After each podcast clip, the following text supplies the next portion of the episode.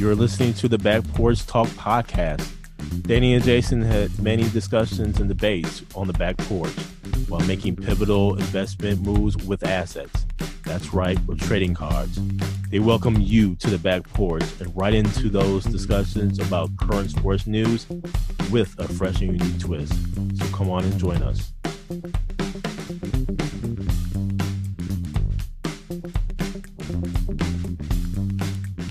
Welcome to the Back Porch Talk podcast. I'm your co-host, Jason. Your co-host, Danny. And fans, we have an amazing show for you today. First, we pay homage to the Queen, a little NBA talk. These Brewers done made a trade, Danny, I just don't know about. A little NFL.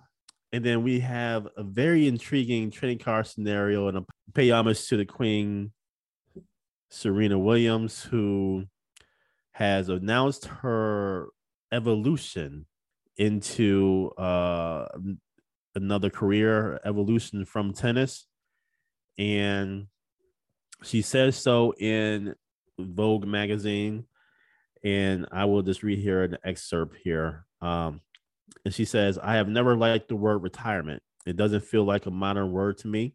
I've been thinking of this as a transition, but I want to be sensitive about how I use that word, which means something very specific and important to a community of people. Maybe the best word to describe what I'm up to is evolution. I'm here to tell you that I'm evolving away from tennis toward other things that are important to me.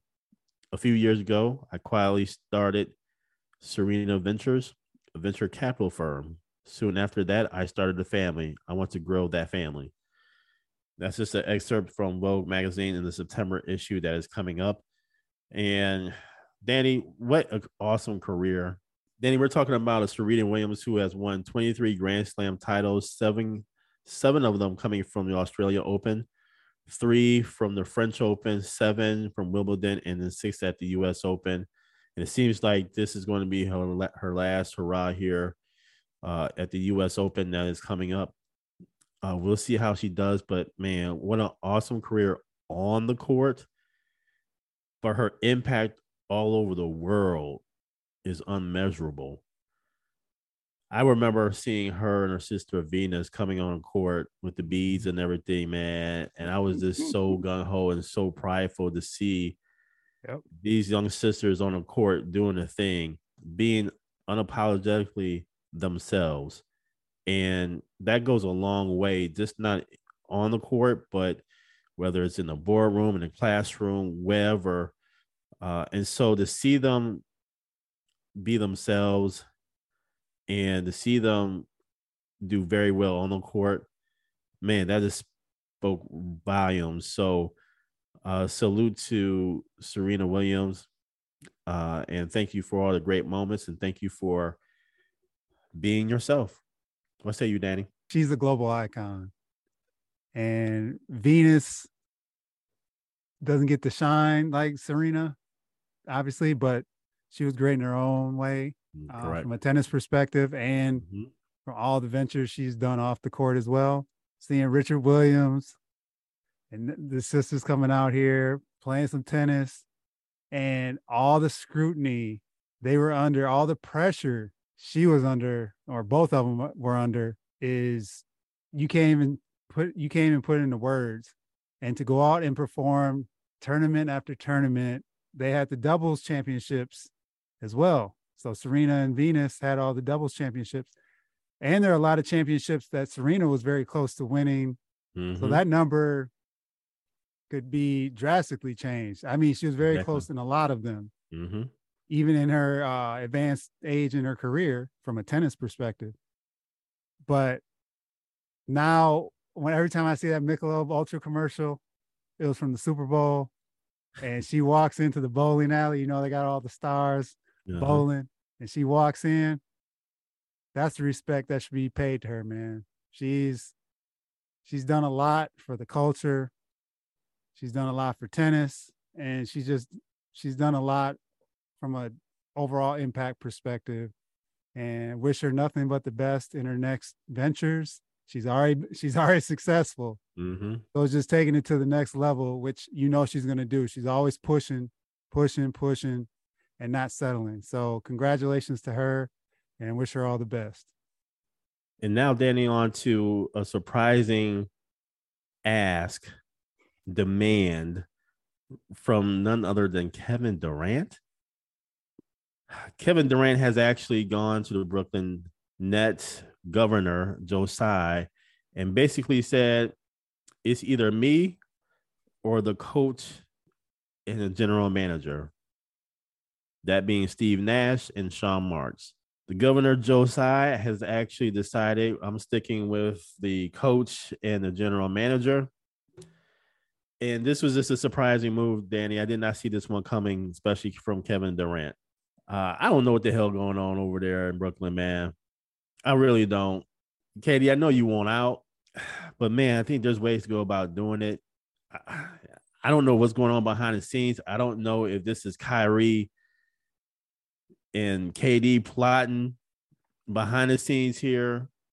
And with KD having more leverage than Kyrie at this juncture, is it that KD's just pushing and forcing the issue more so? This is just absolutely ridiculous. I don't know if he's going to get traded, Danny. I don't know who wants him. There were reports that the 76ers are actually considering doing something. Come on, man. Are you kidding me? First, KD wanted to go to Phoenix, then Miami. I don't know, Danny. He's all over the place. Boston was in the mix at one point in time. I just don't know. I think this is a bad look, though, for the NBA and the Players Association. I think, because keep in mind, he just signed an extension. Mm-hmm. So he has like 4 years left on this deal. Yep. So in this next CBA agreement, NBA, Players Association, and the governors, I think it's going to be a very interesting time, because these governors have so many examples of, whether it's Ben Simmons not playing, whether it's Harden demanding out of Houston and ultimately demanding out of Brooklyn. Mm-hmm. There's just so many examples, man, of players just not actually either playing or wanting out of their contract early, whatever the case may be. This is going to be a problem. Now you have a megastar like a Kevin Durant asking out. This is a big problem, man. What say you, Danny? Jason, if Brooklyn could do it all over again, before they signed KD and Kyrie, eventually traded for James Harden, they are sitting in the seventh spot in the playoffs with an up-and-coming scrappy team and mortgage their future to go the star route. Now, we all knew they needed another person or persons to be added to the squad. There's some lessons learned here, and I'm curious, like you said, in the future, how this is going to be played out. But the superstars, it's not like you just jump from team, like Anthony Davis did the same thing, right, with New Orleans. And there's a lot of money involved here. And you just can't, it's just hard for a team to just say, all right, KD, with your contract and your talent, we're going to trade with this team and gut their team. We talked about this in the past. Wherever he goes, the other team is going to have to give a haul back to the Brooklyn Nets. Mm-hmm. So unless there's some team that I'm not aware of that can do this and get away with it, he's not going to go wherever he goes. I don't see them turn into a champion unless he goes to like Golden State again, because they have the depth to handle something, absorb something like this. But we already saw what happened there with him and Draymond. I don't know, man. It's just tough to see this. Like I said, Brooklyn was on the up and up. They had a young squad, and they do, if depends on what they get back to, if they do follow through with this, where they land. But I don't know what Kyrie, it's just so much drama involved now. All over the place. And truth be told, last year, where did Brooklyn end up? They had the 8th spot in the playoffs. Mm-hmm. So they haven't progressed over these couple years with KD and Kyrie and the experiment with James Harden. So there's a lot of soul searching that has to go down here with Brooklyn and what they're going to do, because that's going to hurt as well, because he has the star power, and that brings fans to the arena. And how do you play this? I'm very curious how this all goes down and ultimately what the owner or the governor plans to do. And now, Danny, on to this Brewers trade, and where the Brewers actually traded Josh Hader to the San Diego Padres for Taylor Rodgers, pitching prospect Robert Gasser, outfielder Esterio Ruiz, and right-hand pitcher Denelson Limit. Mm-hmm. Or again, Josh Hader was going to be a free agent after the 2023 season. Danny, Josh Hader has been an excellent closer for the Brewers. I have seen him live. I remember going to Brewers versus Cubs in Chicago. Yes, I wore my Brewers hat. I repped, and the Brewers won that game. So I will forever cherish that moment. Josh Hader actually closed out, and as soon as he got up, I told fellas, I was like, man, this game over. Game over, man. Josh Hader, again, set to become a free agent at the end of the 2023 season. I think this was a cost-cutting move by the Brewers. I don't see it no other way, Danny. Mm-hmm. I think it was more so, let's try to get everything that we possibly can for Josh Hader, realizing that he is going to, again, become a free agent, and we're not going to get anything from, out of him or from him in a trade the longer that we wait. I think that this may have caused the Brewers a significant run into the playoffs, within the playoffs. Unfortunately for the fans, again, the Brewers have done this again. Mm-hmm. But we'll see. I think the Brewers, if they were going to trade Hader like this, I think they could have got more bats. The Brewers have, in my opinion, struggled offensively. And so I think they could have gotten another bat here to give them some pop in their offense. And as a result of Hader being traded, I mean, the Brewers have slipped down in second place in the division, where the Cardinals are actually now a couple games ahead of the Brewers. So we'll see how this goes, Danny. But, man, another one bites the dust here in Brewers land, and where a prominent player is shipped out. What say you? But I think this all ties back to Christian Yelich. If Christian Yelich is performing up to his contract, mm-hmm. and you have that offense, like you mentioned, a bat, mm-hmm. if he's performing and they're playing better than what they were, I don't think they make this trade. Mm-hmm.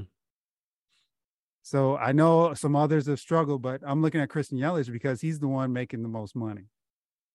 And they're the ones pinning their future on him from an offensive standpoint, and he hasn't performed in 2 years or more.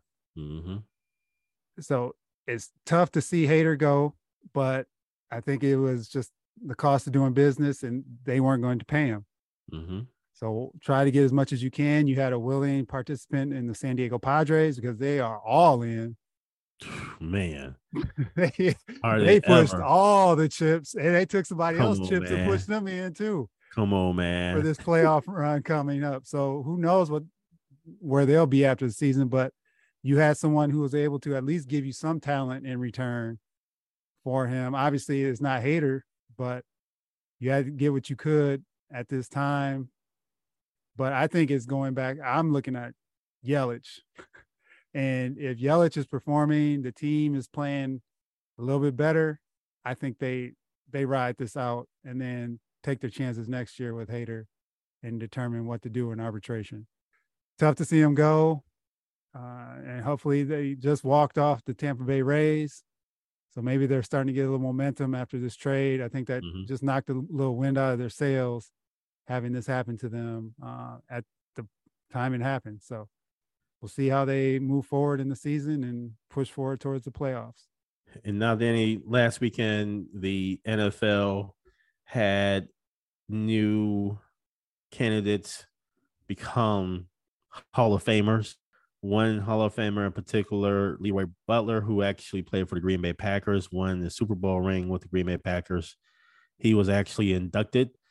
And, oh, boy, what a awesome weekend, the pageantry and all. A little change of what the NFL has done, Pro Football Hall of Fame has done, and where their speeches were actually midday as opposed to in the evening. Mm-hmm. But nonetheless, it was still a great time. Congratulations to Leroy Butler, who, man, was very pivotal in that run to the world title and to the Super Bowl, but pivotal in really bringing back the Green Bay Packers. For so long, Green Bay Packers were so desolate and just a team that we did not want to see on TV.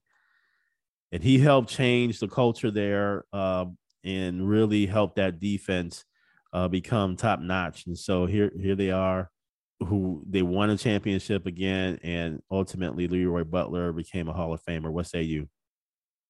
Yeah, Jay, much to my dismay, he did bring a winning attitude, knowing how he came up and, you know, with his feet and just the things he overcame, the odds he overcame to become the player, to become a Hall of Famer. Respect to him for that. You know, he had a great career at Florida State, and being a part of that defense with Reggie White, that was part of the move to get them to that Super Bowl, which they ultimately should have had two. All in all, great career for Leroy Butler, man. And you know, some people call him Leroy. I call him Leroy. And, you know, it was good to see him up there. Had a smile and everything. His family, and it was an awesome moment for him. So congratulations to him. And with that, Danny, we have an interesting trading card scenario. Who we got? Today's trading card scenario is Leroy Butler's 1990 score rookie card for Troy Polamalu's 2003 Topps Finest rookie card. A couple quick bios. Leroy Butler was the 48th pick overall in the 1990 draft by the Green Bay Packers. Hall of Famer, four-time Pro Bowler, four-time All-Pro, one-time Super Bowl champion, 38 interceptions, one touchdown, 20.5 sacks, and 889 tackles. Troy Polamalu, 16th overall pick in the 2003 draft by the Pittsburgh Steelers, Hall of Famer, eight-time Pro Bowler, four-time All-Pro, two-time Super Bowl champion, one-time Defensive Player of the Year. Stats, 32 interceptions, 3 touchdowns, 12 sacks, 783 tackles. Jason, who do you want in your portfolio? This was a tough one for you, boy. I tell you, I was going back and forth on this one. And I thought about how aggressive Troy Polamalu was in that backfield, man. Back in there defending. He was a beast, man. Both players are very similar because they would blitz off of the line. When Leroy Butler did that, that was really at the time kind of unheard of. Mm-hmm. And so Butler, man, he lived off the line, and that pressure came, and man, that D-line of the Packers became even stronger when Butler got up on that line. I will say this, though, Danny. I decided to take a different spin and different angle on this in comparing, okay? So bear with me here.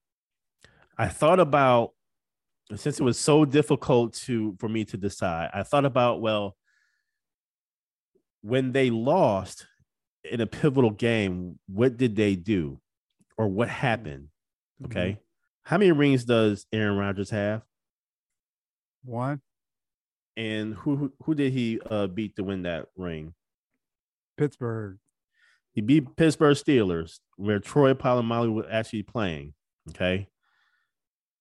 Aaron Rodgers sliced and diced them up, man. Aaron Rodgers had 304 yards on these cats, man, 3 touchdowns. The wide receiver and crew, Jordy Nelson, Greg Jennings, James Jones, Donald Driver. I mean, they sliced and diced that secondary, man. I mean, they even scored on Polamalu a couple of times. Mm-hmm.